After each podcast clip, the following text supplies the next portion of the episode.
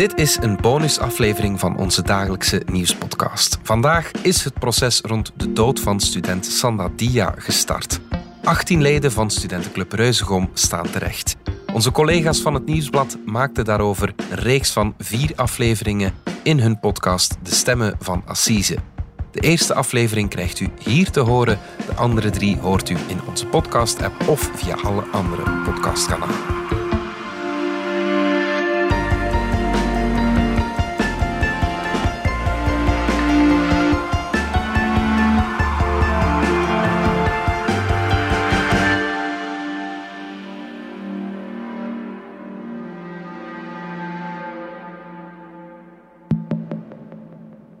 Het was een koude zaterdagnacht in december 2018 wanneer Sanda Dia, ingenieurstudent uit Edegem, wordt binnengebracht in een ziekenhuis in Antwerpen. Zijn lichaam zit vol visolie. Zijn lichaamstemperatuur bedraagt nog amper 28 graden. Kortweg gezegd, zijn leven hangt aan een zijden draad. De hele dag heeft Sandadia in een ijskoude put in een bos in de Kempen doorgebracht. Hij heeft een strijd gevoerd die hij nu zal verliezen. Het was een studentendoop zal later in de krant staan. Op het moment dat de ambulance het ziekenhuis binnenrijdt, beginnen de andere leden van de studentenclub meteen hun sporen uit te wissen. De put wordt dichtgegooid, WhatsApp-geschiedenissen worden gewist, de rangen worden gesloten. Ik ben Pieter Huibrechts, journalist bij het Nieuwsblad. En al meer dan drie jaar laat de dood van Sanda Dia niet los. In 2020 achterhaalde ik hoe de student echt aan zijn einde kwam en ik schreef er een boek over waarin ik een reconstructie maakte van de fatale doop.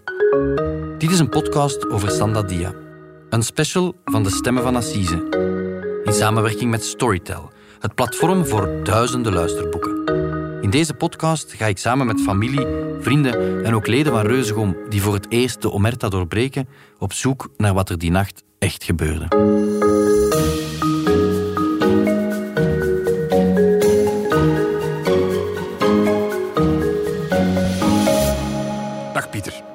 Cedric. Pieter, wij brengen vanaf vandaag een uitgebreide podcastreeks over, um, over Sandadia, over de mhm. dood van Sandadia. Uiteraard ook omdat volgende week op 22 april echt het proces over zijn dood van start gaat.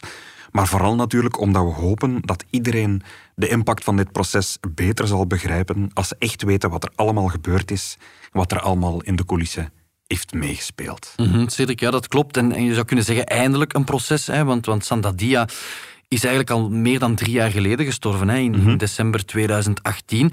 En, en sommigen vreesden dat er eigenlijk nooit een, een, strafproces zou komen en dat alles in achterafkamertjes geregeld zou worden.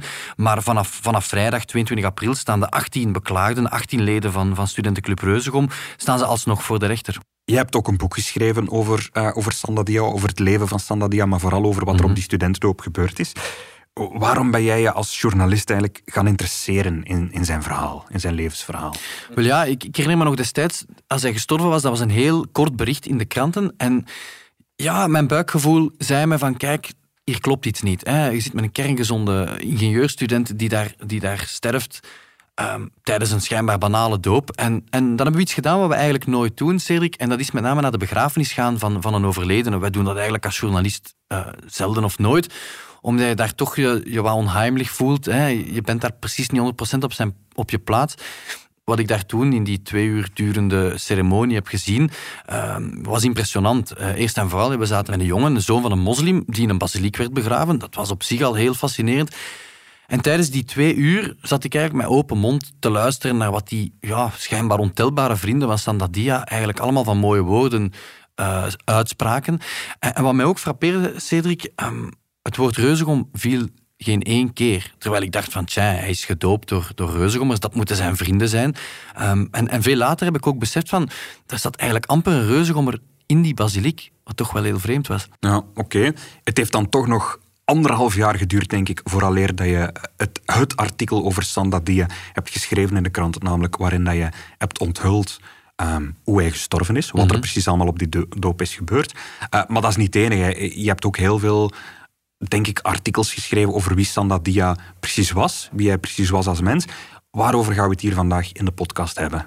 Wel, deze podcast dient ook natuurlijk om, om echt te kaderen van wie was Sandadia. Hè? En, en daarvoor, hè, ik stootte dan wel op een zwijgcultuur eh, over wat er tijdens dat doopritueel is, is gebeurd, exact. Mhm. Maar ik heb daarnaast proberen contact te zoeken uh, ja, met de familie van Sandadia. De mensen die hem het best hebben gekend, zijn beste vrienden, zijn ouders, uh, zijn moeder Annemie, zijn vader uh, Ousmane Dia, um, zijn, zijn broer Seydou, schoonzus Marie.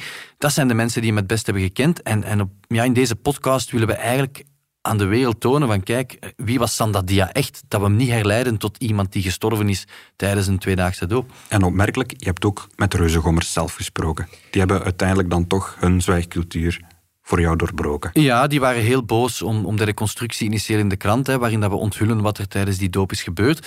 Um, en dat was een beetje schrapen met een klein lepeltje. Dat heeft heel lang uh, geduurd om die zwijgcultuur te doorbreken. Uh, ja, maar dat is gelukt en dat gaan we je verder in de podcast uh, horen wat zij daar precies over te zeggen hebben.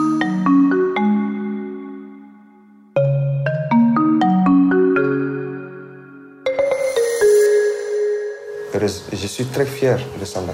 Il a donné beaucoup d'exemples à, beaucoup de gosses de sa génération et je mhm. sais qu'il a amené beaucoup pour ses gosses aussi. Et que ces gosses ont été touchés par ça et que ça aura un impact dans leur vie. Mhm.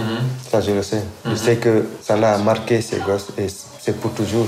Ouais, c'est pour toujours. Il n'a pas vécu pour rien. Il avait eu que 20 ans, mais il a marqué beaucoup, beaucoup de monde. Ça a été beaucoup plus grand que moi. Fier d'avoir été son père. We horen hier Ousman uh, Dia, de, de, vader van Sanda. De meeste mensen in zijn entourage noemen hem papis. Ik heb hem verschillende keren ontmoet. En de eerste keer tijdens ons lange gesprek vertelde mij hoe fier hij was op, op Sanda. Omdat, omdat Sanda zoveel van zijn vrienden geïnspireerd heeft. En ik ben enorm trots, uh, zei Papis. Sanda was zoveel groter dan ik zelf. En ik ben zo trots dat ik zijn vader was. Um, maar wat hij ook zei natuurlijk, was dat hij ja, een ongelooflijk gebroken man is. Hij kan, hij kan de dood van zijn, van zijn zoon niet plaatsen. En ja, de dood van zijn zoon, Sanda, heeft hem ook ja, zijn droom ontnomen. Ils ont brisé ma vie, ils ont brisé uh, la vie de plein de monde. Je weet niet wat ze hebben mij aangedaan. Parce que j'ai risqué ma vie pour venir en Europe. Mm -hmm. Dans le but de, de créer une famille. Ils m'ont pris mon rêve, en fait. Mm -hmm. Et ce qui me fait le plus mal en plus, c'est il continue même maintenant de me faire du mal. Parce que en essayant euh, de cacher la vérité. Als we willen begrijpen wie Sandadia was, dan moeten we natuurlijk uh, beginnen bij het begin, bij zijn jeugd. Uh, ik heb begrepen, hij is geboren in Edegem, hij is ook opgegroeid in Edegem. Hij heeft eigenlijk zijn hele leven doorgebracht in Edegem bijna, denk ik. Maar eigenlijk, zijn papa die is afkomstig uit Senegal. Ja, de papa heeft, uh, heeft eigenlijk familie, Senegalese uh, uh, ouders, mm -hmm. maar hij heeft ook een Mauritaanse familieleden. Hij is zo'n beetje van het, van het grensgebied tussen Senegal en, Mauritanië. En op zijn 24e, in 1994, is hij in België aangekomen. Hè, met een droom, denk ik, zoals vele jonge, jonge mannen uit Afrika. Hij wou hier profvoetballer worden en, het, en het maken. En, en zonder pretentieus te willen zijn, zegt hij, ja, hij zegt dat hij een van de beste voetballers van Senegal, van zijn generatie was toen. Um, of dat klopt, gaan we eigenlijk nooit weten, denk ik. Uh, Maar het is wel zeker dat uh, Ousmane Dia zijn leven heeft geriskeerd om hier in België te, te, te geraken. Maar dus hij is in België gekomen en hij is uiteindelijk geen profvoetballer geworden. Nee, nee, dat is eigenlijk in, in twee keer gebeurd. Hè. Dus eind jaren tachtig heeft hij een eerste poging ondernomen om, om naar Europa te komen. Hè. De bestemming was daarom nog niet meteen België. Maar aan de grens met Mauritanië is hij vast komen te zitten. Um, hij is dan teruggekeerd naar Dakar en enkele jaren later heeft hij een tweede uh, poging ondernomen om eigenlijk uh, clandestien in de Sahara op een, op een goederentrein te springen. Um, en dan na maandenlange omzwervingen is hij uiteindelijk in België gearriveerd. Een beetje als, als per toeval, hè, dat ook Frankrijk kunnen zijn. Um, maar door die jarenlange vertraging, eigenlijk ja, zijn zijn topjaren als voetballer achter de rug. En ja, um, hij zegt ook van, ja, ik heb eigenlijk nooit de juiste mensen ontmoet die mij in het profvoetbal hier in België konden introduceren. En ja, ik ben ook afgeremd door blessures uiteindelijk. Ja, dus hij is nooit geen profvoetballer geworden. Hij is in België aangespoeld, zeggen we maar. Mhm. Maar hij is hier wel altijd blijven wonen. Ja, ja, ja. Hij heeft hier een, heeft hier een vrouw leren kennen, hè, de, de, mama van, van, van Sanda dan later. Mhm. Ehm, en hij is actief, uh, hij is beginnen werken als lasser in een staalfabriek in Geel. Um, ja, hij wordt er verliefd tijdens een djembe-sessie op, uh, op, op Annemie, een, een, Vlaamse vrouw. En die heeft al een, een zoon uit een eerdere relatie, met name Seydou. En in 1998 um, ja, volgt de bekroning van hun relatie met, met een zoon. Hè. De kleine Sanda Dia wordt geboren in het uh, Universitair Ziekenhuis in Antwerpen. Cedric, daar, daar in het UZA, als, als uh, Sanda Dia geboren wordt in 1998, staat er ook een, een, een halfbroer uh, naast het wiegje. Uh, de zoon uit een eerdere relatie van, van, van mama Annemie. Seydou staat daar naast het wiegje en... en ja, die beschouwt de kleine Sanda eigenlijk nooit, nooit als, een, als, een, als zijn kleine halfbroertje. Voor hem is Sanda gewoon, ja, gewoon zijn broer, zijn beste vriend. En ik heb gemerkt, ik heb hem meermaals geïnterviewd ook natuurlijk voor de krant en ook, ook voor het boek. Mhm. Ja, dat is zo de kleine, de kleine broer die hij altijd beschermde. En Sedou is zo ja, een hele warme persoonlijkheid. Hij woont in, in Mariakerke bij, bij Gent. En ja, kan eigenlijk prachtig vertellen eigenlijk over zijn, zijn kleine broer. Um dus ja, we hebben elkaar nooit echt als halfbroer beschouwd. Het woord halfbroer is eigenlijk ook nooit niet ter sprake gekomen. Echt gewoon broer? Dat, ja, dat was broer. Alleen toen hij geboren was, was ik daar. En uh, mijn mama en mijn papa waren daar nog samen. Allee, ik, ik, noem hem papa omdat ook ja, mijn papa is, omdat ik geen andere papa heb gekend. Ja. Dus ja, het woord halfbroer of ja, daar werd gewoon niet over gesproken. Het was mijn broer en we speelden heel veel voetbal samen. Want hij was ook echt een hele goede voetballer. En we shotten dan altijd in de living bij ons binnen.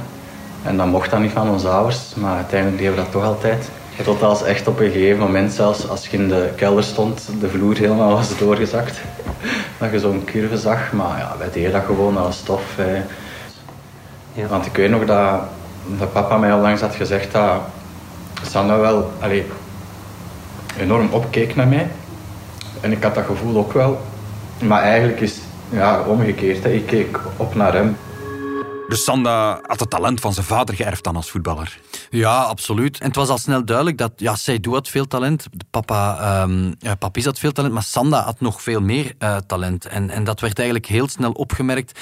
Um, ze vertelden over een toernooi ergens in Antwerpen, waarna eigenlijk de grote clubs uit de streek um, ja, kwamen hengelen om hem binnen te halen hè, als aanvallende, middel, uh, aanvallende middenvelder. En wie waren die clubs dan?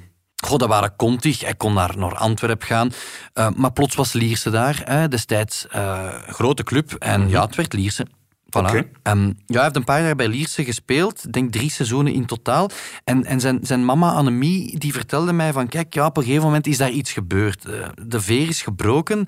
En dat heeft eigenlijk ja, in, de, in de jaren nadien geleid tot een soort breuk van zijn grote voetbal droom zo. En wat er eigenlijk precies gebeurd is, dat weten zijn vader en zijn broer ook niet. Maar er is daar sprake van, van ja, discriminatie, van zich niet goed voelen in de kleedkamer. Il se sentait pas bien parce qu'il était discriminé. On ouais. il se sentait pas plus bien dans le groupe. Et il voulait arrêter. Dus ja, hij voelde zich op een of andere manier niet goed. Er is daar, er is daar iets gebeurd, iets, iets sluimerends. En ja, papa Papis, die was gek van voetballen. Die heeft natuurlijk Sanda gestimuleerd om, om te blijven voetballen. Hè. Mhm. die moest, ja, het is een beetje Sanda die de droom van zijn papa moest, moest, waarmaken. Hij heeft dan ook de overstap gemaakt, Sanda, naar, naar Racing Mechelen. Maar, maar ja, Papis vertelde mij dat eigenlijk zijn enthousiasme voor het spelletje kwijt was. Um, hij was niet meer die aanvallende middenvelder die op een toernooi arriveerde en, en kost wat kost. Uh, iedereen wou dribbelen en scoren ja, er is een soort breuklijn dan. En Sandadia ja, wil, op dan, wil vanaf dan eigenlijk alleen nog op amateurniveau uh, spelen. En hij sluit zich aan bij Olvé. Uh, dat is de voetbalclub van het college uh, waar hij zes jaar uh, school loopt. Um, ja, later wordt dat dan de, de grote rivaal Ikdien, ook op amateurniveau. En, en Sandadia en zijn vader Papis weten het eigenlijk dan nog niet. Maar, maar het is ook de voetbal die uiteindelijk een definitieve richting zal geven aan zijn leven.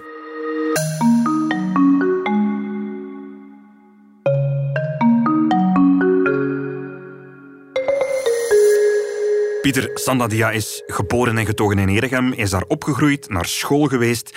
Um, Maar wat voor jongen was hij eigenlijk als, als, als, als kleine Sandadia? Hoe, hoe, hoe, hoe zag zijn jeugd eruit? Mhm. Ja, Sanda was Mr. Popular op school. Hè. Ehm, simpel, hij lag heel goed bij de meisjes. Eh, en niet onbelangrijk, zo gaat dat nu eenmaal op de lagere school. Wie goed kan voetballen, is natuurlijk koning op de speelplaats. En ja, Sandadia was de beste voetballer uh, van zijn klas.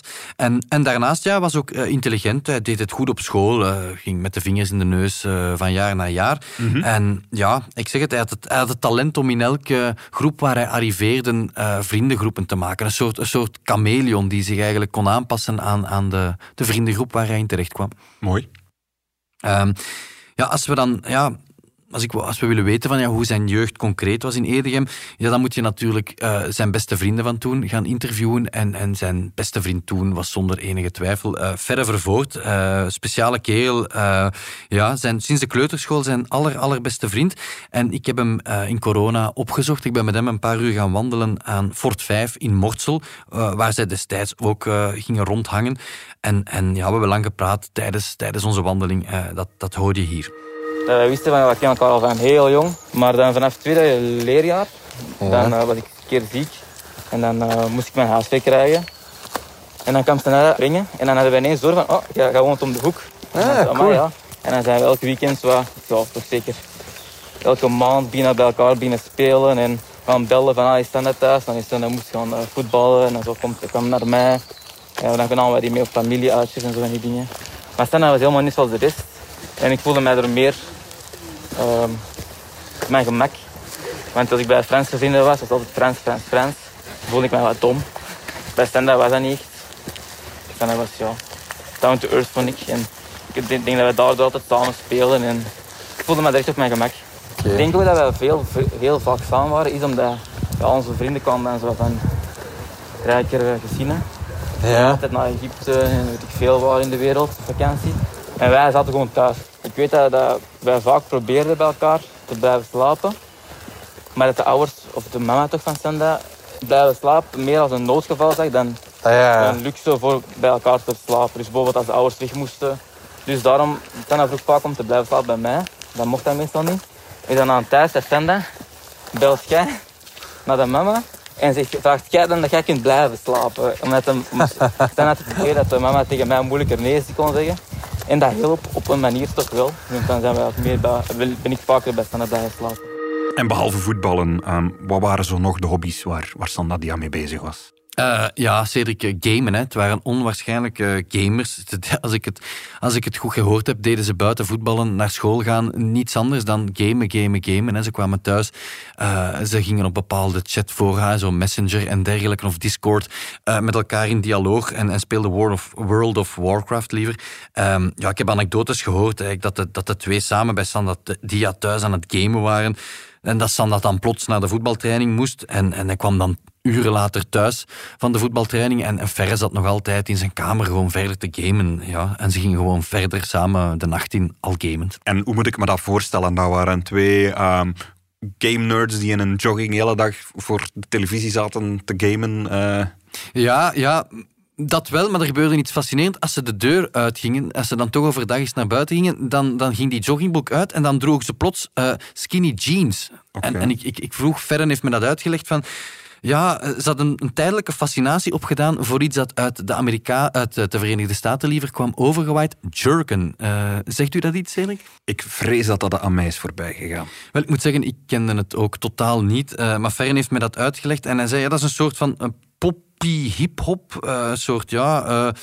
ja, dat komt uit, uit de States overgewaaid. Een beetje aritmische muziek. En, en vooral die, die typische kledingstijl fascineerden die twee. Plots zag je die, die, die, door Edegem lopen met een skinny jeans die dan nog eens heel laag gedragen moest worden. Hè, dat je zeker de onderbroeken goed zag. En ze droegen felgekleurde nauwe kleren en daar, daar, droeg, daar hoorde een rugzak bij en een muts. En, en zo liepen die twee door Edegem en dan later ook door, door Antwerpen. En ja, zo vielen ze natuurlijk wel op. Hè. Ik ben ook gestart... Um met jerken. Dat is een bepaalde uh, dansstijl vroeger, sterk in Amerika. Daar had altijd veel kleuren aan. Een van de grote dingen ervan was dat je broek laag droeg. Bekend onder mijn gat eigenlijk. En Stan begon ook nog een tijd mee te doen. En weet je dat ik me verontschuldigd aan zijn oude. Want die kreeg er ook altijd commentaar op. Dat was zo, ah, okay. zo strak mogelijk van onder. Dan hadden zo'n ja, Omdat je dat laag droeg was, dat zo baggy. Ja. En dan had je bijvoorbeeld een blauwe onderbroek aan of zo. En dan op pak altijd zo de rugzak die heel strak was. Dat eigenlijk maar tot hier kwam. Aha. Altijd een uh, Eastpack. Dat was toen swag. Ja, en dan hadden we ons eigen, ons eigen clubje. De Stars, denk ik. En dan gingen we naar de stad en dan gingen we ook in het kastkast soms dansen. En, dan En hoe oud waren jullie toen? 13, 13, 14 denk ik. Pieter, de roots van de vader van Sandadia, die liggen in Senegal. Hij is opgegroeid in Edegem, maar is hij ooit in Senegal geweest? Was hij bezig eigenlijk met zijn Afrikaanse afkomst? Goh, hij was ergens wel trots op die Afrikaanse afkomst, maar, maar het is niet zo dat dat eigenlijk zijn dagdagelijkse eh, leven beheerste. Ehm, ze zijn wel samen naar Senegal gegaan, hè, want de papa, Papis, was uiteraard heel trots dat hij zijn zonen eh, terug naar zijn geboorteland kon meenemen. En, en ik heb daar foto's van gezien en filmpjes, en dat was in 2009. Zijn ze, zijn ze samen naar Dakar eh, geweest, een paar weken. Uh, en ja, op, op, die beelden zie je de, het enthousiasme van een kind dat voor het eerst het vliegtuig mag nemen. En ja, ze hebben daar zitten vissen, ze hebben daar veel zitten voetballen, ze hebben daar ja, de hele familie bezocht. En, en dat is natuurlijk een reis die, die het leven van, van, van Sanda gemarkeerd heeft, hè, net als, als latere tripjes.